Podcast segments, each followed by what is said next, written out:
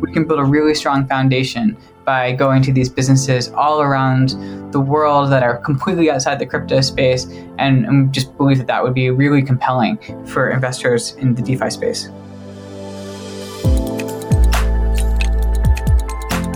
Imagine you're a borrower in somewhere like India or Africa or the global southeast, and you want access to credit. Now, that's been a big issue. And at the same time, you have all this on chain borrowing and lending that happens in crypto. If only a team was smart enough to connect the liquidity providers in crypto with the people that really need the loans in these developing countries. Well, that's what Goldfinch Finance have done. They are empowering people and bringing about financial inclusion by building a decentralized credit platform. They have some incredible backers, and I was very privileged to sit down with the founders and to talk about their outlook for DeFi and the vision and where they see this going over the next couple of years. So today I'm excited because I've got Mike and Sam from Goldfinch Finance. How are you both today, Mike and Sam? Great. Thanks for having us. My pleasure. My pleasure. I've, I've been looking forward to this conversation for a while. Could you introduce yourselves briefly and tell us your roles within Goldfinch Finance? Sure. I'm Mike. I, I'm the co founder of Goldfinch and co founder and CEO of Warbler Labs, where we're one of the contributors to Goldfinch. And hi, I'm Sam. I'm the Chief Investment Officer at Warbler Labs and helping to bridge you know, what's being built into the via Goldfinch into the real world. Excellent. That leads us nicely to the next question, which is what is Goldfinch Finance and what problem are you guys solving? Yeah, the high level of what Goldfinch is is it's a decentralized credit protocol that is making global lending possible on DeFi. So we we started Goldfinch with the idea that we believe all private credit is eventually going to move on chain, and we need a protocol to make that possible and organize that activity. So Goldfinch, what we're building with Goldfinch is, is effectively a bridge between all of the, the capital and the activity happening in DeFi with borrowers outside in the crypto space who have been traditionally underserved and looking to access financing. So our main our main focus at first is on fintech and lending businesses throughout the global south that have been underserved for for a variety of reasons and offer those kinds of attractive yield opportunities to the DeFi space with these companies. So I think in terms of talking about what the problem is that we're solving here, maybe I can I can share kind of like the problem from the crypto angle, and then Sam could, could share more about for the borrowers the problems we're solving for them. But but from the crypto angle, the big the big issue with getting borrowers on chain in this kind of lending is if you look at the existing kind of lending protocols like Compound and Aave, the way they work is they're over collateralized with crypto specifically. So people will put up say a hundred hundred dollars worth of or hundred fifty dollars worth of Ethereum in order to borrow hundred dollars worth of USDC, and so they have to like start with more money than they actually borrow. It almost doesn't really feel like a loan. But most borrowers outside of the crypto space, they they need to borrow because they don't have the money to start with. They need to provide other forms of collateral rather than crypto they might already own. So that's like the problem that Goldfinch is really solving from the crypto perspective, which is how can you make an organized lending happening on on the DeFi, in the DeFi space without requiring this crypto as the source of collateral to begin with. So that's the kind of like the, the crypto problem that we're solving here. But I wonder, Sam, maybe if you could speak a little bit about the borrowers and, and how we're solving problems for them. Yeah, absolutely. So just as just I think context is helpful is I've spent the better part of maybe past um, five to eight years living and working across the global south. So, particularly focused in Africa, Latin America, uh, and Southeast Asia. and just thinking about you know what is the experience of whether it is an individual or whether it's a small business or whether it's a, you know, a fintech looking to borrow the massive issue is they're just starved for capital and essentially we're talking about there's a, a credit gap in like the hundreds of billions that are needed that local investors banks etc aren't providing. And this really you know this capital is needed to drive growth not just for these small businesses but like frankly for the country's macroeconomic growth. And so they're starved for this capital. It's been a massive pain point holding back, basically, you know, driving financial inclusion and whatnot. And so helping and we're using Goldfinch to help bridge what Mike had just talked about in terms of solving this massive credit gap, which is needed to help fund all of these activities that are going to help these countries grow. Amazing. So let's make that a little bit more tangible. So let's say I'm a small business owner in Africa and I want to get a loan today to help expand my my very small franchise. Maybe it's a little shop or whatever it might be. Typically, that person has very limited uh, options. So going to a bank without a full credit history might be difficult. Lending money via family and friends, if your peer group is is is not affluent, is is difficult. And as we've seen in some of these countries, the banks themselves are, are, quite corrupt. I'm thinking about some of the countries in, in Southeast Asia there. So, how does the Goldfinch process work for that uh, borrower? And is that the kind of borrower who you guys can help, or is it somebody slightly higher up uh, the curve in terms of how established their business is? I can take that one. So that sort of borrower is ultimately the borrower that we want to get to, especially if it turns um, into like an like what's considered a natural person, so like literally a, a human being, um, and that is the ultimate goal. Although the barriers to that goal, which you just highlighted, are how do you assess someone's ability to pay or how do you assess someone's willingness to repay because as you mentioned there just isn't a lot of data there to like make a decision and so whilst that's the ultimate goal, thankfully with regards to you know what's being built here is providing loans. These sorts of people can ultimately create on-chain history whereby anyone from in a composable fashion can then underwrite them, whether it is Goldfinch or whether it's anyone else, so that they have basically a public record with regards to their ability to pay. But that's you know, for a future state. In terms of today, again, you know, the main issue is there isn't a lot of credit history. So actually, what's what is happening now is you've got a lot of local fintechs who basically are using alternative data, which they're triangul- triangulating, like probably in like you know.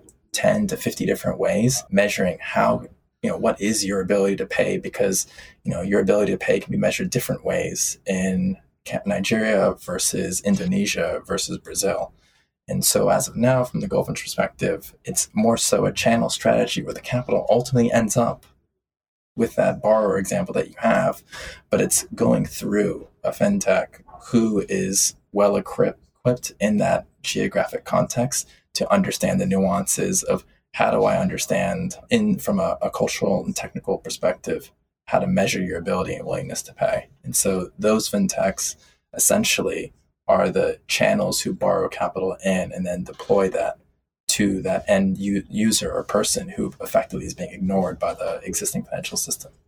So what what's amazing about that, and thank you uh, to Mike and Sam for, for, that introduction. So what's amazing is all this work has been done by these fintech co- companies over the past, let's say, ten years, to provide credit to those kind of borrowers, and we've seen some notable successes there what you guys are really doing is bringing a whole bunch of liquidity from the crypto world and then and then using that as capital that can be lent out to these people where there's already been strides made with regards to how do you evaluate the credit worthiness of somebody who doesn't have a traditional credit profile. Is that a fair is that a fair statement yeah, we're we're essentially a wholesale lender right now, lending to these to these fintech companies that have built expertise on the ground in their local markets and really understand their their the local credit worthiness of, of their markets. And and maybe a simple question, but but one that definitely comes to mind. So the loans that you're you're making, I'm guessing they're in stable coins, and then those stable coins, what is the flow that happens? Let's say I provide a million uh, USDC to Goldfinch Sure. The the high level flow funds is folks in the crypto space will provide, like you just described, USDC into the protocol. There's a couple ways to do that, and then we, we can get into that separately. And then the borrowers, they're borrowing in USDC terms. So they borrow USDC and they have their own account set up with off ramps like Binance or, or Coinbase or Kraken. So they sort of they they borrow USDC from the protocol and they send it to their account there. And then on a place like Binance, they will exchange it for the local currency and withdraw that to their local bank account and then and then do their standard operations from there. And in terms of repayment of the loan, is the FX risk there on board taken on board by the fintech company, by the wholesale lender? Yes, that's that's the case because they're borrowing in USDC, which is equivalent to USD, and so they take that on. And similar to if they took on a fiat loan, there's just many paths you can take with regards to how you manage that risk. Makes sense. Great. Well, let's let's maybe move on to talking about how it works from a liquidity provider perspective. So myself, mm-hmm. let's say I'm ReFi or one of ReFi's investors. So I've come to the Goldfinch website here, and there's a really uh, nice graphic. Perhaps you could just break down for us the how it works graphic, which is on your website.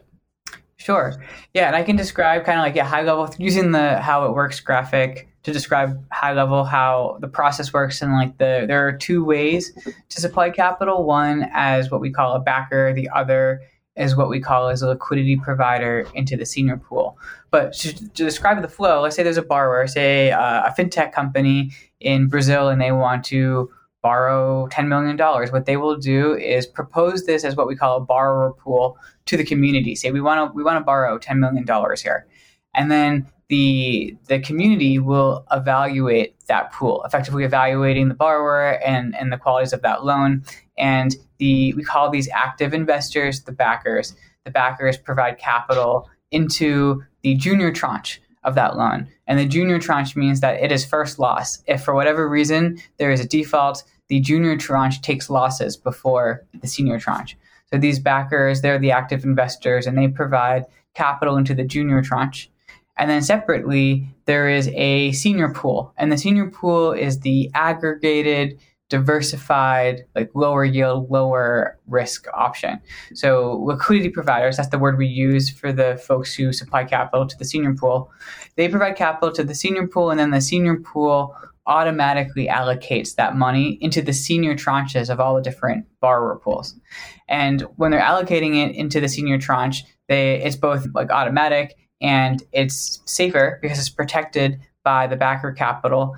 And to make all the economics work, 20% of the interest that would go to the senior tranche is reallocated to the junior tranche. So that gives the junior tranche and the backers there an outsized yield to compensate them for doing the work of evaluating the different borrowers as well as for taking on the, the higher risk of providing this backstop as first loss capital to the senior tranche. So that's a high level of how it works is liquidity providers provide capital into the senior pool, which is automatically allocated and diversified across all of the senior tranches of the borrower pools. And the backers provide are the more active investors who provide capital directly into the junior tranches of different borrower pools. And those two combined is how the borrowers are ended up are able to get financing and get money and then they they draw down from their borrower pools once they are funded.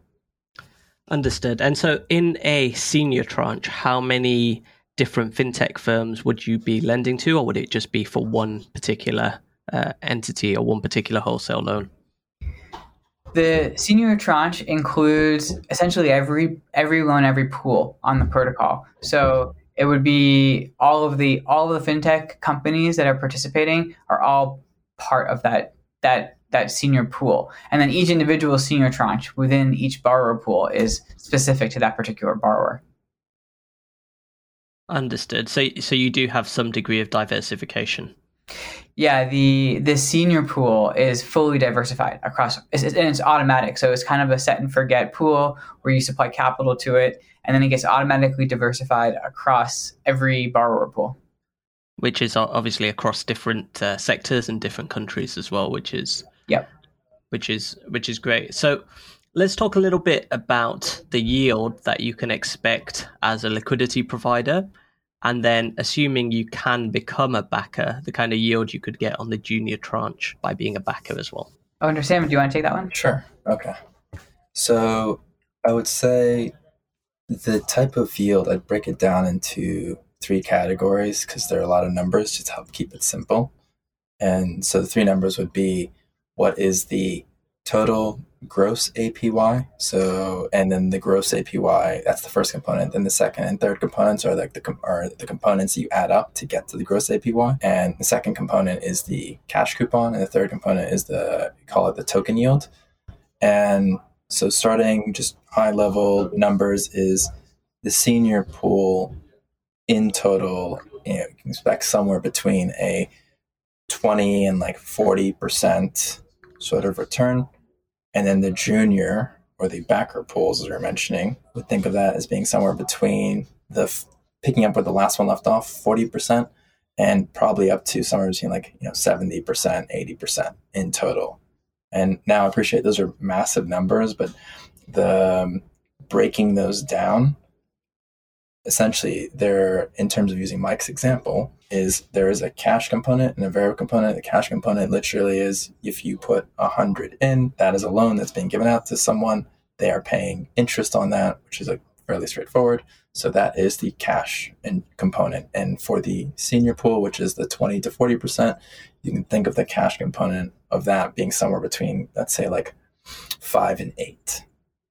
And so the rest after the five and eight is the token, and the token essentially is the um, incentive whereby the liquidity provider is being provided basically a GFI or the native token for Goldfinch. So like you know, process is pretty bog standard for multiple protocols, and so you receive a token for having invested, and so therefore you then have um, cash coupon and then you receive this token which right now you know is publicly tradable. You can go into coinbase and whatnot to trade it if you like. And so when you combine those two things together you get the you get that 20 to 40 percent in the senior pool. And same same mechanics for the junior one. Main difference between you know why is the senior 20 to 40 and why is the the junior much higher is as as mike was mentioning the senior pool is passive it's diversified it's across all these different um, aspects and they are basically paying the junior or the backers for the work that the backers do in terms of underwriting, assessing, understanding, structuring. So the backers are taking first loss, or just another way of saying it is they've got skin in the more the the the if anything were to happen, they're the first ones to lose money. So as a result of them doing all that work and being in the riskier tranche, they are compensated more for the work that they had done. Hopefully Understood. clear.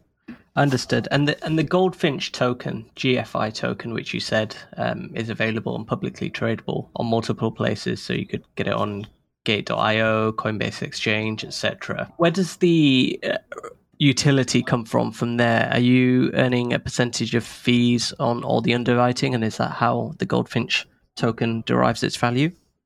Yeah, so there is what exists today and then what's in the roadmap. So the main utility currently uh, is governance voting. So uh, people use the GFI token to vote on proposals happening about basically every future change to the protocol is controlled by the token holders. And that also includes what the protocol will do with the revenue and fees that it's taking in. So right now, the way the protocol takes in revenue is 10% of interest is set aside as, as revenue, as well as 0.5% of withdrawals.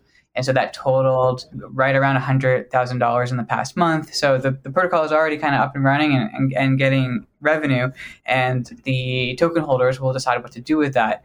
There are two additional major utilities that are in the roadmap. One is there will be a auditor system that gets built out where the auditors stake the token to participate and borrowers pay for audits with the token. And so that's like a core utility. And the second is building out a staking mechanism where people can stake their GFI token. In return they receive a portion of the revenue and fees coming into the protocol as well as receive enhanced uh, like increased voting power in future votes. So those are two pretty substantial utilities that are going to be coming to the protocol. And then the, the main one that is in existence today is the governance voting Understood. Make makes sense. And for the people that might not know this, so obviously, if you're in the developed world, like like ourselves in in either the USA or in Europe, you might pay a few percent, two, three, four, five, six percent for a loan. Could you talk briefly about how much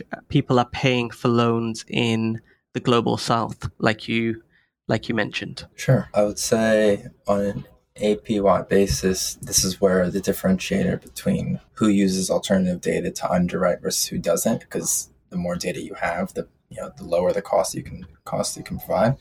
But the frankly it ranges on APY basis from between I'd say about up to about twenty percent. And so this is really where where some of this yield is coming from, at least the the kind of cash APR which you you referred to, and it's a bit difficult for us sometimes when we're a thousand miles away, quite literally from it. But the alternative for a lot of these people is to pay way in excess of twenty percent, especially if they're going to some of the more uh, mercenary loan providers in their their local demographic. So what you guys are doing is solving a real problem which is you have people that need access to to capital. They don't currently have a lot of capital, unlike uh, unlike the over collateralized loans available in crypto. And over the past 10 years, like you said, there's been a burgeoning growth of fintech startups to underwrite credit for these people. So you're connecting those people with the world of crypto, which is which is incredible. Could we could we talk a little what bit about Sorry. Also add there. Sorry to cut you off, but I'd no, also no. add there is the the beauty of also what's being done is that there's transparency finally because in the private credit markets it's literally a black box because it's by definition private. So for any of the borrowers who are using Goldfinch in the TradFi space, while this is very, it's usually very hard to understand how much people are borrowing at. You can simply go, you know, to the Goldfinch app and you can literally see what are the key terms and how much are people paying. And that is something, while it's bog standard, basically in DeFi, it is not at all the standard in, in the TradFi world. And so also it's like helping bring a lot of that, you know, spotlight to how much are people borrowing at, which hopefully help drive competition and then bring prices even lower. Yeah, that's that's one of my hopes of Goldfinch is that by bringing this entirely new source of capital that crypto is offering to these markets that have just been starved for cash, we can kind of increase competition among fintechs and just bring more capital into the space and drive down the cost of capital for folks that these borrowers, such as you know the example that you brought up, they aren't having to pay these kind of what, what we would view as like ridiculously high rates from like you know in, in, our case like a USD like a US perspective that would be like an amazing thing for Goldfinch to do is actually just like help help transform these markets and make them more efficient and bring access to capital and thereby bring down the rates that these kinds of borrowers need to pay. Understood. And, and let's make it a bit tangible. So I'm looking on the kind of wholesale borrowers that use Goldfinch. So you've got Aspire, who provide SME loans in Southeast Asia. You've got Divibank, who provide loans in Latin America. And then you've got PayJoy providing uh, financing in, in Mexico, just to name a few. If there was ever a default in one of the underlying loans that they gave out, can we just clarify who takes who takes the hit on that? Sure. It would be, as of now, those particular companies. So it would be a, part of their processes when they are providing their products or services to their end users or clients is baking in the prospect of losses. So they bake that into their underlying product in terms of how they have security or in terms of additional margin or that they that they can so they have the ability to soak up losses so at the end of the day, they have a diversified set of customers and they that they calculated that they're going to gain or pull in enough capital such that when they turn around and have to pay back whoever their lenders are, in this case Goldfinch, they aren't they aren't there with a shortfall. Exactly. So they're always on the hook to pay back Goldfinch and therefore Goldfinch's borrowers in the USDC plus principal plus interest, which they borrowed in the wholesale lending market. Yeah, that's correct. And then I can also just oh sorry, maybe you're going to ask. I was going to add what happens if there's still an issue. Not so much. My my question then was why why is there a senior and a junior tranche? Because if the risk of default is being taken by the wholesale lender, why do you need a, a, a junior and a senior tranche? Oh yeah, I would say there's two things. So one is by going by going to these lending and fintech companies like Sam described, we would expect uh, like almost no defaults to happen because it's already baked into their model. But there still is a level of credit risk. There's still like a possibility that their their models or something are just like everything something completely changes and they aren't actually able to pay back their loan. So there is that implicit credit risk, in which case the capital suppliers to the Goldfinch protocol would would see that borrower not being able to pay back certain things. And the the backers they enter into loan agreements directly with these borrowers so they can pursue recourse with them. But even let's just say let's just say that the the money isn't there, then that's where the backers would see losses first before the senior tranche and the senior pool would see potential losses there. And so there is still an implicit credit risk. That's one reason why it makes sense to have these two tranches. The the second reason why it makes sense to have the the junior tranches and the senior tranches is we, we want to create ways to leverage the work of the people who are most actively involved in the protocol. So in, in DeFi, generally, we would expect a large portion of the capital to come from passive investors who don't really want to spend time evaluating everything. They want to more set and forget their capital. And then there's a subset of folks who really do want to spend time being really active and evaluating the borrowers, ensuring that they're they're great credit risks there. And so we need a system to compensate them and create this economic incentive for them to, to do this work. And that's like the main thing that the senior and junior tranche is achieving here is it allows these active investors to take on more risk and then get really substantially compensated for doing that work. If you think of the numbers that Sam shared earlier with the senior pool, you are getting in the range of 20 to 40%, but then in the junior tranches, you're getting 40 to 70% APY. That's like a substantial increase. And so this these two tranches just creates this sort of this system that makes it kind of all tie together and incentivizes that smaller group of active investors and leverages the work that they do. Yeah, and somebody might start out as providing liquidity to the senior pool and then diving a bit deeper into it, getting to learn the Goldfinch platform and, and wanting to earn their boosted yield and, and wanting to be a bit more involved in the underwriting process and and therefore migrate quite naturally to to being a backer. Definitely. That, yeah, for sure. And so, can we talk about some of the people that provide liquidity? Because I can imagine there's a lot of pent up demand from traditional finance. I'm thinking family offices, I'm thinking asset managers, I'm thinking crypto institutions as well to provide loans to Goldfinch. Is is that who you've seen the demand from, or has it been a completely different audience that's been providing liquidity?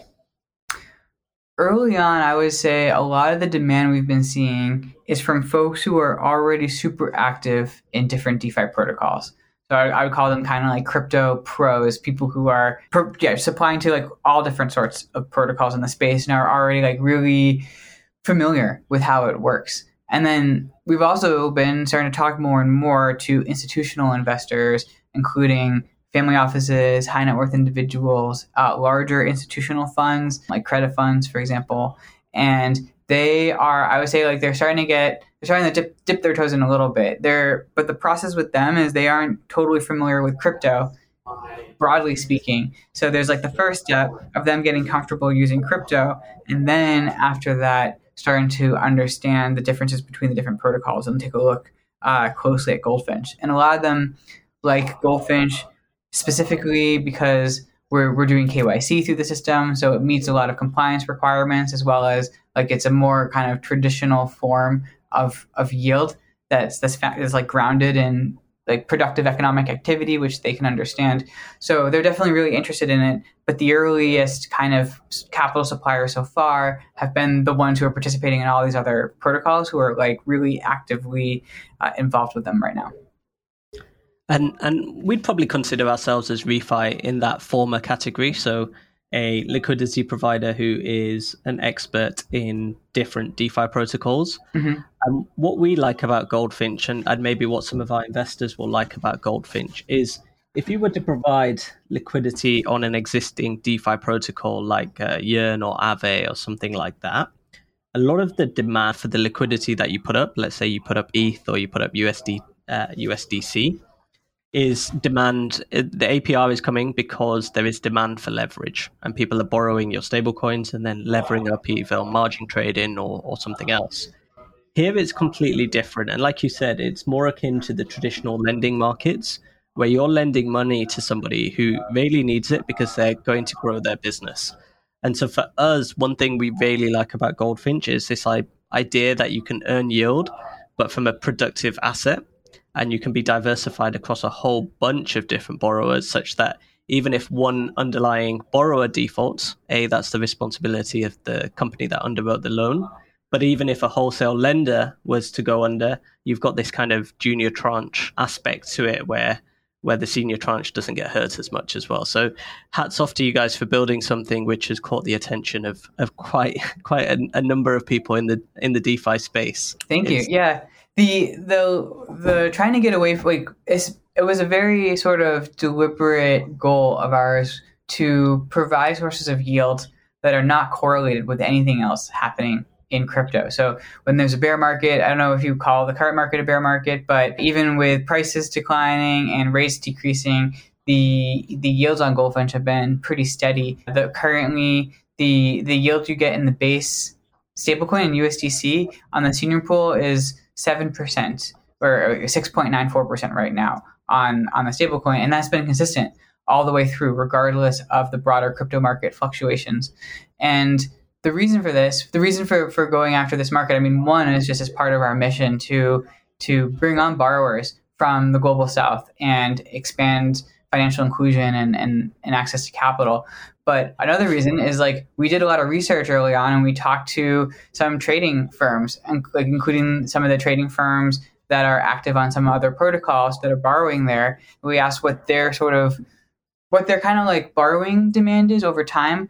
And they were telling us how, oh, like when the market, they were describing how, like you say, in the summer of 2020, like when the market declined a little bit, they're like, oh, during that time, our borrow demand declined 90%. And, and we had like much less demand at that point in time. And we realized, oh, like if we want, if we want to have like a great sustainable uncorrelated source of yield, rather than going to some of these crypto trading firms that are highly correlated with the markets, we can build a really strong foundation by going to these businesses all around the world that are completely outside the crypto space. And, and just believe that that would be really compelling for investors in the DeFi space. I think everything is lined up for you guys to to grow over the over the coming weeks and months. A question for anybody who who might be thinking of, of launching a DeFi protocol themselves, what are some of the lessons that you've learned whilst building Goldfinch? There's, I have a couple. I'm also curious, you know, what Sam thinks too, but there are two that have come up for me. One is how important it is to think about every single stakeholder when launching a particular product. So I, my background is before Goldfinch, I was at Coinbase, and before that, I was at Medium of the publishing site, as well as at different tech startups. And I'm used to a certain type of like iterative product development where you like you you you launch something that serves one person's needs and you can kind of iteratively add other things. But with crypto, all the stakeholders of a given product feature or protocol feature are immediately impacted by every single thing. And it's really important to account for all of them. So like one example was when we did the token launch. In the original token launch, we're like, okay, here's liquidity mining set up for this group, and like we'll add a liquidity mining for these other two groups later. Specifically, like the backers, we're like, we'll add it for the backers later. Thinking, oh, we're gonna just be iterative here, go with the minimum viable version, and like keep adding onto it. But then when we launched it, the the backer community was like, hey, like what about our liquidity mining? And it was like a big thing. And that, that was just like something i wasn't quite expecting because with traditional like web 2 product development it's not like not that big of a deal. But when you're building for a community and the community's involved like every, like everyone is impacted all at the same time and there's economics involved and it, it's not that easy to just get to this other thing later. You have to kind of like really think about how are all the stakeholders accounted for with every single launch so that is like one one thing that I've learned is like, oh, it really it involves a lot more sort of like consideration around the different stakeholders compared to even Web two product development. And then the second big thing for me is just how important security is and how much more complex that makes development. again, I'm comparing it from this like product development lens compared to Web two, and with with protocols, the risks are so much higher compared to like launching a new feature on a website. And the security requirements there also make the development process more complex because we need to coordinate audits with audit firms that are like booked out six months in advance. So, how do you think through figuring out the audit schedule while also developing things on time and like managing like internal deadlines? And then also, how do we bake in our own internal auditing procedures as well? So it's, it's not enough to just like build the feature and get some tests working and launch it. Like we have to do a whole sort of internal review at the same time. So that security process like adds time and and sort of complexity to developing these things, but they're really important to incorporate early on into the product development process.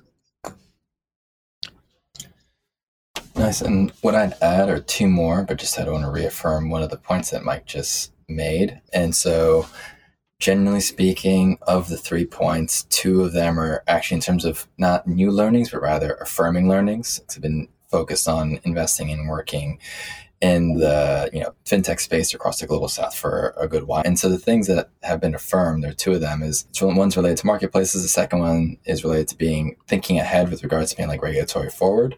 And the third one is actually something as pretty much new learning on community.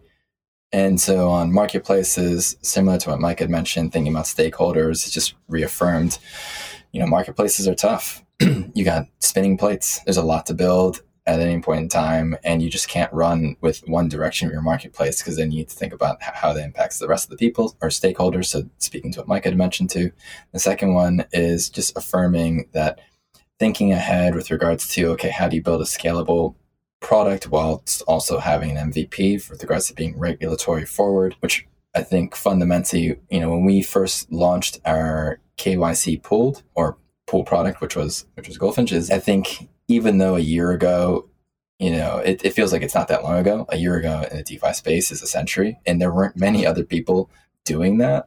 And now you see the likes of, for example, even Aave and other protocols that are now starting to build at least the optionality of having KYC pools, which we thought would be super important because the capital is going off chain into the real world. So those are two things that are just affirmed. Marketplaces are tough, being regulatory forward, like it's not a detriment, but actually could be um, helpful.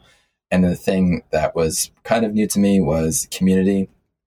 It's like building a community is tough. We're lucky that we have a really, really big one. But you know, even through the hype of Web three and all the buzz that's there, it's still a lot of work. So it's not, you know, something like you just build it and people will come.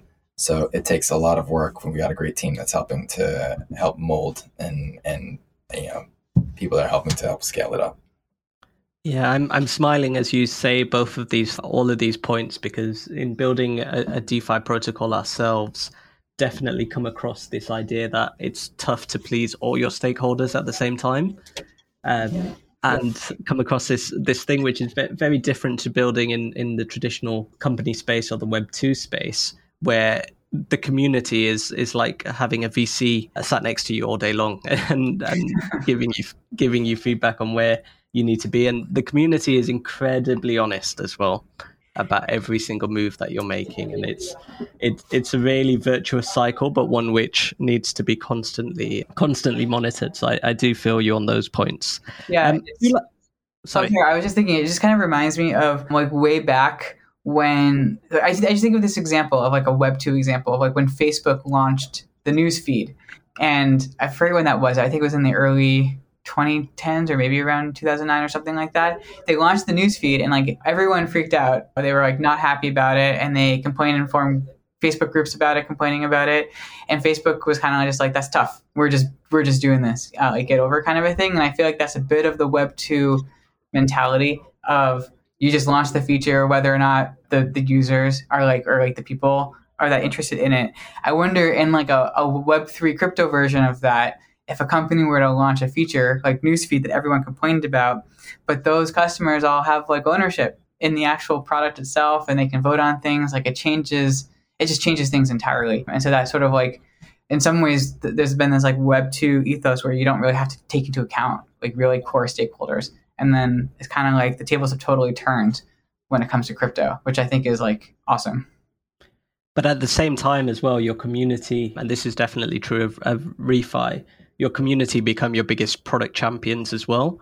Yeah. And so we've had we've had people writing articles, we've had people very active on Twitter, people making B two B introductions.